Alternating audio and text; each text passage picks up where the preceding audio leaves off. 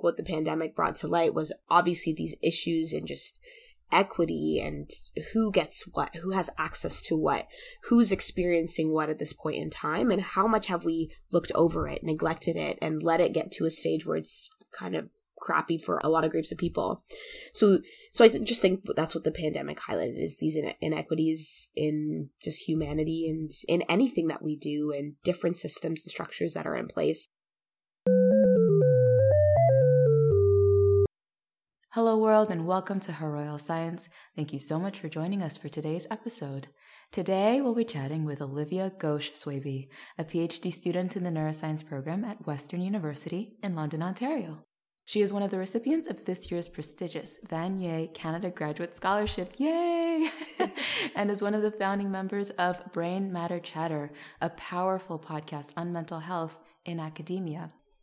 She is also the executive director of the Ontario Women's Intercollegiate Football Association, Canada's largest university women's football league. I am so excited to chat with Olivia today about her research, her podcast, and so much more. But let's start from the very beginning. Olivia, what's your story? Oh, you get me with that question every time I hear it. Um, so, where am I going to start? I'm going to start probably for my science career, grade 11. The reason being is that's the first time I actually met an academic. Uh, teaching, though, in high school, so I don't know how I feel about that now. It's a whole other story.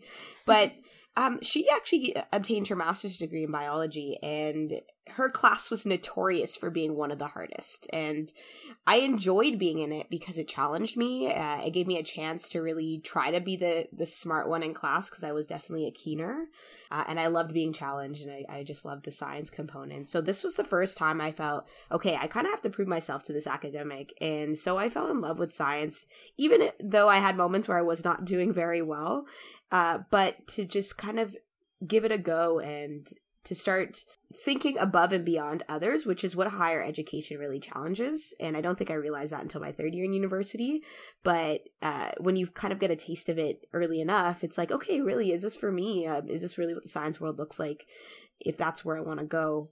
Um, but what really solidified my career after that was more personal.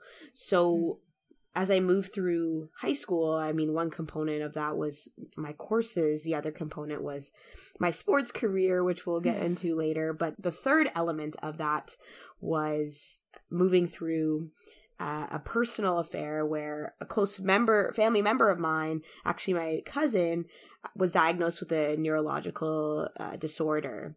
And it kind of brought me into the neuroscience world and mm. really understanding the level and complexity of the brain. And i think that's when i was like either i'm going to be a doctor or i'm going to be a scientist it was one or one or the other. With the neurological disorder it's known as lissencephaly where essentially she was born with a smooth brain um, and we had no clue anything was wrong until we started to see developmental delays at approximately the three month mark and uh, my aunt noticed this kind of change in her behavior where it was kind of this blinking and hand movement pattern that turned out to actually be seizures or spasms. And so she was smart enough to bring her daughter into uh, emergency. And then that's when there was a lot of tests. It was a long journey overnight. I make made a trip to Ottawa because I was in Toronto at the time, and we waited. Uh, neurologists were coming in and out, and that's when we finally uh, learn the diagnosis of lissencephaly. It's like a one in a million uh, genetic related disorder, neurological disorder, and it, it, showed the importance of grooves in the brain, which many people take for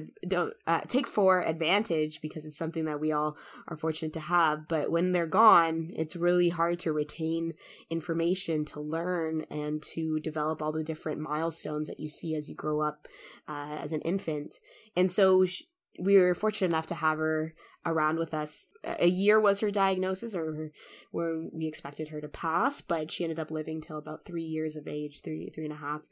Uh, so I learned a lot. I was a part of her care. I got to see the resilience of my aunt, and I got to see kind of the patient and family and child interaction and understanding the importance of fundamental science to really answer some of these questions, mm-hmm. which were very much and still not so much answered on the, the disease of or the the disorder of lissencephaly. But it didn't necessarily shape exactly the research I do now. It definitely told me that I'm fortunate to be where I am today. That I need to continue taking uh, advantage of any opportunity that I get because it, not everyone gets them, right? And mm-hmm. and this was in my final year of high school into kind of my first and second year where we're going through her life yeah, I understood that I needed to keep grinding and I needed to keep working hard, not just for her, but for my whole family. Mm-hmm. And I could go even further back because my mom is the one who kept pushing me to focus on my education and something that I'll always have for the rest of my life. That's really beautiful. Yeah, she was a single mom, so she she like didn't get the same opportunities I did because she had to take care of me at, at the young age of 19. So oh, wow. she was like you, you gotta you gotta stay smart. You gotta really open up doors for yourself and uh, kind of don't repeat the same mistakes that i did. And so everything that i worked for was for her for my cousin for my family. Um, and we struggled in that time in both instances as i was a young and even with my uh, with my aunt and her daughter. And so now moved into university enough came in as a strong leader and something that I took very much pride in. Uh, advocate, athlete, uh, applied to the scholarships. Western really snagged me early, and I'm still here eight years later because of scholarship uh, that recognized that work that I did beyond just the grades, but also uh, the leadership and community involvement and it's continued up until now and i'm in a phd in neuroscience and i have the same similar recognition with a vanier scholarship as i did when i entered university so mm. it's now just kind of carrying that momentum and paving ways for others but there's a lot of other identities that cross in there that i haven't jumped into but that's kind of the quick summary of my story at least for where things started with science and neuroscience and wow, thank you for sharing that. I know it, it sounds like it's a deeply personal story as well. Do you know what pulled you into the research side of things? Because one could have just as easily been pulled into pure medicine. Oh, yeah. Was there something about research that really got you going or got you intrigued? what I enjoyed the most about research really is the fact that I could keep asking questions that I was interested in mm-hmm. without having to kind of stick to the the coursework and whatever you need to have the adequate training to be a physician, I guess. I'm a bit of a uh, multitasker. Maybe I'll go with that, or I say yes too much. and so, what's nice about being a student and kind of an academic is you can take on a bit more than just the research itself. You can be involved in other aspects of community engaged work or uh, working in sport, for example, which is something I prioritize, mm-hmm. and developing all these skill sets that can go back into my research career and honestly any other career. But I think that's what su- sucked me in was the fact that I could ask those questions and then after that it was more so okay what part or what area of neuroscience do i think i can have the greatest impact mm-hmm. and with the research component I can keep doing that in different ways with different experiments in different populations, uh, whether that be basic science with rodents or eventually in humans, because I'm big on translation. Mm-hmm. And then um, eventually I might end up in a career in, in medicine, but this is also the the limbo I am as a third year PhD student is thinking of where do I want to go next, and mm-hmm. and it has creeped up again. Do I want to go down the medicine route? Is there anything that's deterring you from that? Oh man, PhD. I'm gonna be honest, and I again, this podcast on mental health with BMC really helps shape kind of these conversations. It's it's hard. Holy yeah. moly, yeah. it's a lot on your on you as an individual, on your own self motivation, on finding the right mentors and right allies to get you into the best position to be successful, uh, and uh, knowing where to go next, how to get those grants, and always thinking of grants and scholarships to actually sus- right to actually sustain your career. Yeah. Uh, and that part is a bit daunting at times, uh, and it can be a lot uh, mentally. But I think at the same time, I think I would be a really great doctor after the experiences that I've gone through and physician in that sense. Mm-hmm. Uh, yet I don't know if I want to do more school, that's one question. And if um, I want to stay in academia in the sense of that pressure to to move out into something that has a bit more certainty, but mm-hmm. still quite a bit of grind behind it. Mm-hmm. So you win some, you lose some, and that's something I'm thinking about at this point in my career. That makes a lot of sense. Well, you talked a little bit about asking the questions of research. What is it that you actually study? Yeah, so my big thing is understanding or exploiting these endogenous processes of boosting neuroplasticity. Mm. So, some really great processes that exist related to neuroplasticity in our brain is neurogenesis. It's so it's this formation of new neurons in adulthood, mm. and the fact that we often think when a cell's when a neuron dies, it dies, which is correct, but we also do have these small pools or little niches of areas in the brain that form new neurons when we're older. So not all hope is lost in terms of regenerating what you may have lost. And so I want to exploit this process and figure out ways to use neuroplasticity as a tool to enhance cognition and memory and learning.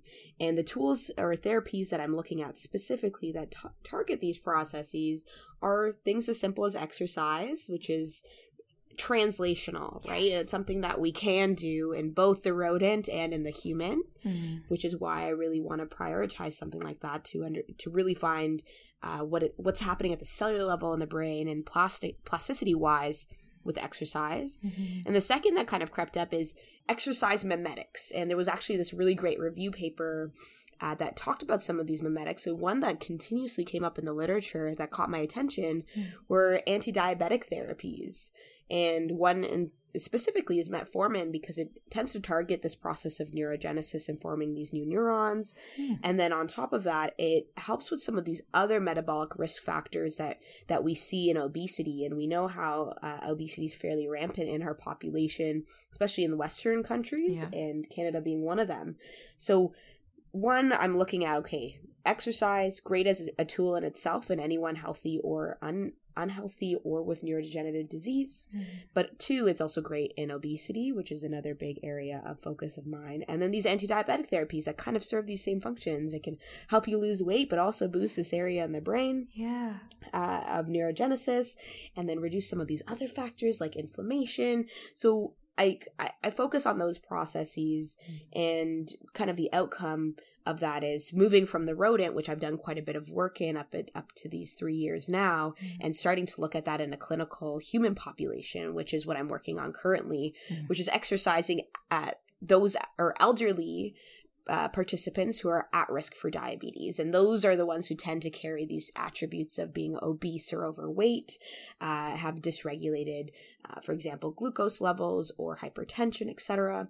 And see if we can reverse some of these cognitive deficits we see with kind of uh, with obesity and other diabetes related or metabolic related disorders, uh, and especially when they're older, mm-hmm. treat it with exercise and see these cognitive improvements and uh, we do some cool things to look at cognition, and I use touchscreens. Mm-hmm. And what's even cooler is that you can use touchscreens in a, in a mouse. So a mouse will literally use their nose to play with the screen. Yeah. And I can test and look at their cognition. But what's even better is the work that I'm doing now translating into the human side is I can use those exact same touchscreen tasks in the humans and I can say, okay, if our findings are fairly similar in this uh, population, that means my rodent work is fairly representative of what we might see in a clinical human population. So that's that's a little bit of the run of the mill of what I do. That's amazing, and I love how translational it is. It's something that I've always appreciated about a lot of the neuroscience programs around Canada is that there's always this push. Mm-hmm. How do we make this applicable to our human population? I love that. And congratulations on the Vanier. That is amazing. I saw your photo pop across my Twitter feed and I was just like, yes. Yeah, I love that. right. And I'm glad they selected my photo. Like, I was like, whoa, you chose me to be on this cover. That's great. How daunting was it to venture into that space of applying for the Vanier I know there's a lot of like pre-selection that takes place within the university, right. but like you know, putting your your name in, how did that feel? It was a lot. It did definitely take a lot out of me, but it was worth it in the end. And now I'm kind of secure moving forward uh, in my own research, but also in just kind of living as a PhD student yes. and Mm-hmm. What you'll learn is that PhD students, especially in Canada, don't get paid very much. and so I feel like I'm now making a livable amount on top of the other things that I uh, also manage. Yeah. So uh, it's made things a bit easier for sure. Uh, and I'm very fortunate to have this opportunity. And I hope that it also gives me a, a, platform and stage to continue talking about not just my research, but all the other stuff that I like to do. Mm-hmm. And speaking of all the other things, there are quite a few, as I mentioned in the intro. You also run a podcast, Brain Matter Chatter. Love the mm-hmm. name, by the mm-hmm. way. What's the origin story? At what point did you come together with the other individuals who are also a part of the podcast and say, we need something like this? What was that initial moment like? The pandemic definitely brought things to light because as we were chatting a bit earlier, we mm. talked about the fact that you're supposed to kind of return to your lab as if this pandemic didn't happen and your productivity decreased to nearly zero yeah. during that time.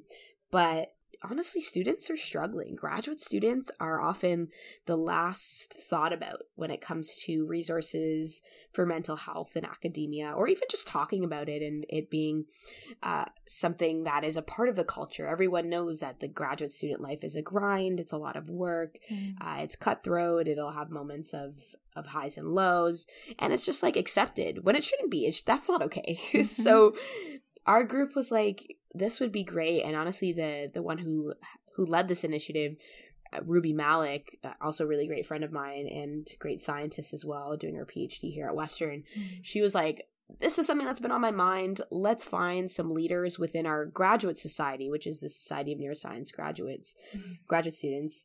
Let's yeah, let's do it. Let's just talk about it. Uh, bring forward some insightful conversations with other scientists, with other uh, academics or former academics mm. about this culture, about mental health as graduate students and just as academics in general, moving through different stages in our careers. So it was an easy yes. and all of us are really excited about the work that we're doing with our season finale coming up soon actually next week uh, to continue yeah talking about these conversations and and hearing from others that that we're not alone in this um, and we need to start start really changing the conversations about how we support graduate students uh, how we support academics as they move through different stages in their careers uh, and how do we change the culture and change the system? Mm-hmm. do you have an answer to that question? What can we do to I, change the system I do not, but I, I seem to be working on that in that sphere a lot. Mm. Uh, and that comes with the equity, diversity, and inclusion element, yeah. which is okay, there's a lot of students that come from underrepresented groups that are moving through at least the sciences specifically in academia who tend to be.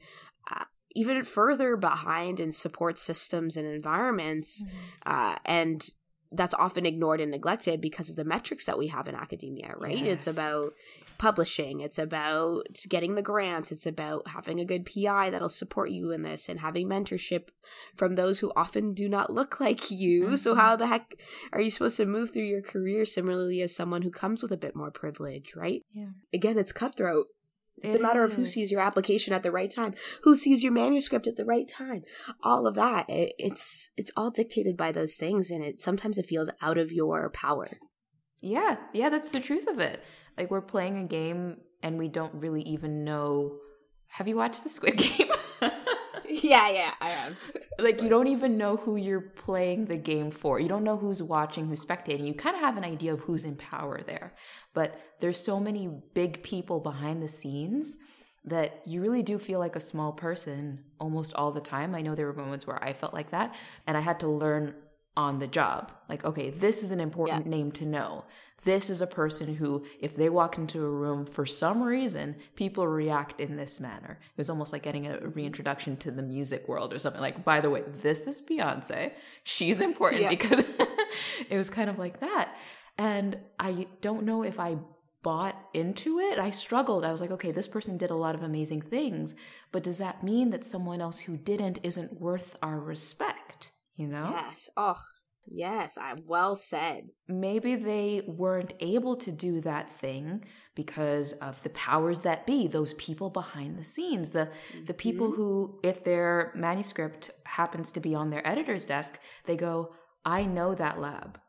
I'll pass this along to review." Right. Versus who is this person? What lab is that? What university is that? I'm sorry, you, you don't even qualify. You don't meet my standards. Yeah, that just says something to who the powers are, right? Like, who are these people, yeah. and are we getting the right voices in there as well uh, for for some of these big decision makers. So, and that could be the difference of of one group of people getting for or moving forward in their career, and other groups of people who aren't. Right. Mm-hmm. Absolutely. I do want to talk about your own mental health, if you don't mind, mm-hmm. because you are balancing so much.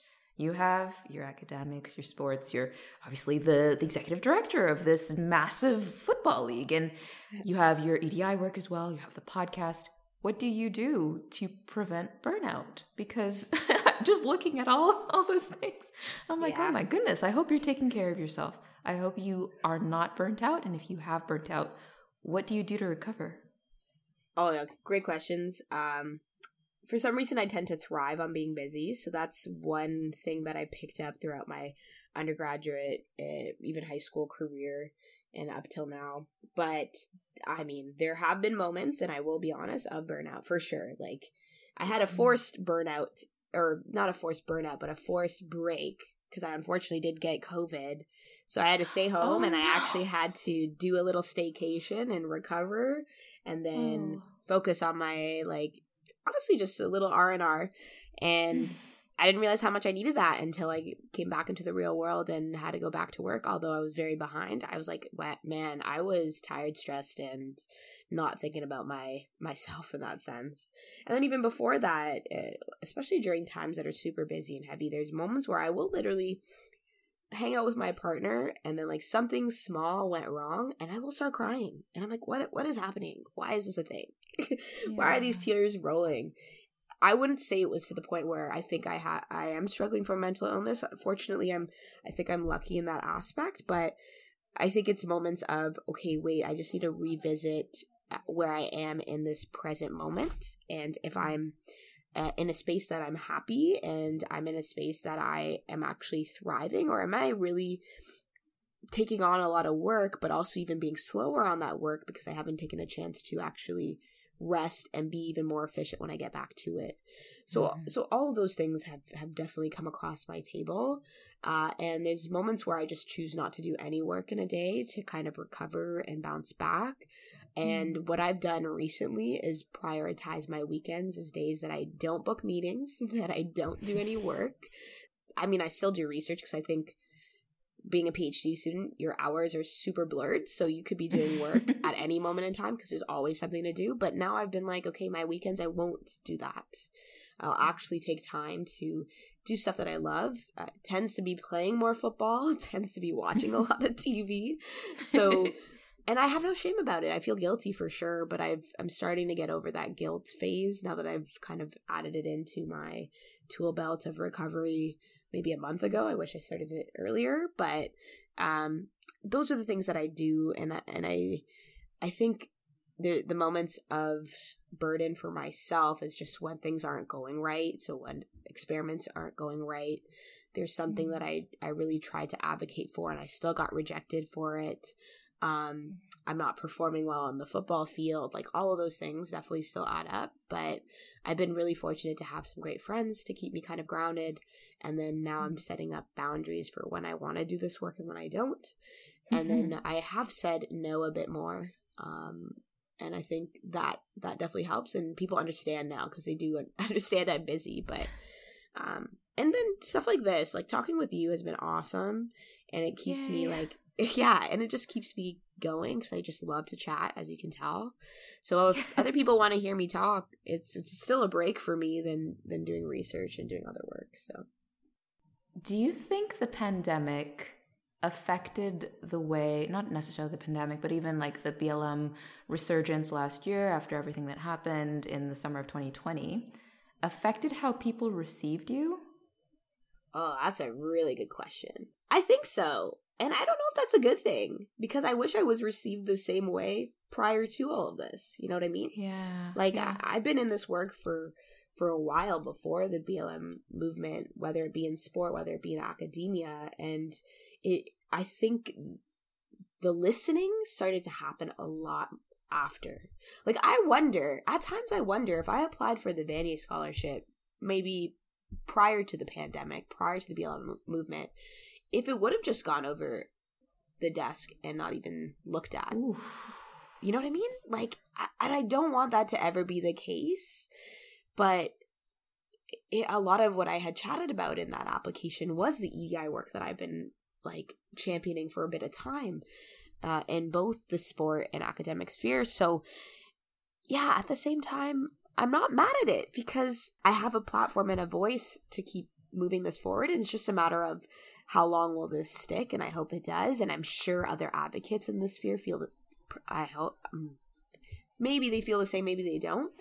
Mm-hmm. Um, but but now I'm I I think it just helped put the gravity of of people's experiences, people's identities into perspective uh, in mm-hmm. anything that they do, and that it can't be ignored or unrecognized or uh, looked over, uh, or even just people can't be ig- as ignorant as they could have been maybe prior to the pandemic. So not even that long mm-hmm. ago. Um, so yeah, I, it's weird to say it out loud, but I think it's it's kind of crappy in retrospect, but also great for hopefully my future. It was a question that popped into my head because you've obviously been passionate about this for a long time. But there's no doubt in my mind that even for me, pre pandemic, pre summer 2020, there were certain things that I was doing that would just be considered a thing on the side, really not that yes. important to the core aspect of who I was as a trainee. Oh, yeah. And then it kind of became cool. Like, oh, yeah, we should care about this kind of stuff. And I just wondered because I felt that shift and was almost irritated by mm-hmm. that shift. I wondered if you felt the shift and how you felt about it. And yeah, thank you for answering. I'm sorry for asking. Yeah. No, no, don't say sorry because I, I think it was a, it's an awesome question. But I, I also think what the pandemic brought to light was obviously these issues and just equity and who mm-hmm. gets what, who has access to what, who's experiencing what at this point in time, and how much have we looked over it, neglected it, and let it get to a stage where it's kind of crappy for all, uh, a lot of groups, a lot of groups of people. So, yeah. so I th- just think that's what the pandemic highlighted is these inequities in just humanity and in, um, in in anything that we do and different systems and structures that are in place so that's how I've always looked at it. But then at the same time, it popped into my head. This your question was kind of great at at asking that. Is wait a second, would this be seen the same prior to the pandemic than it is now? So tough reality.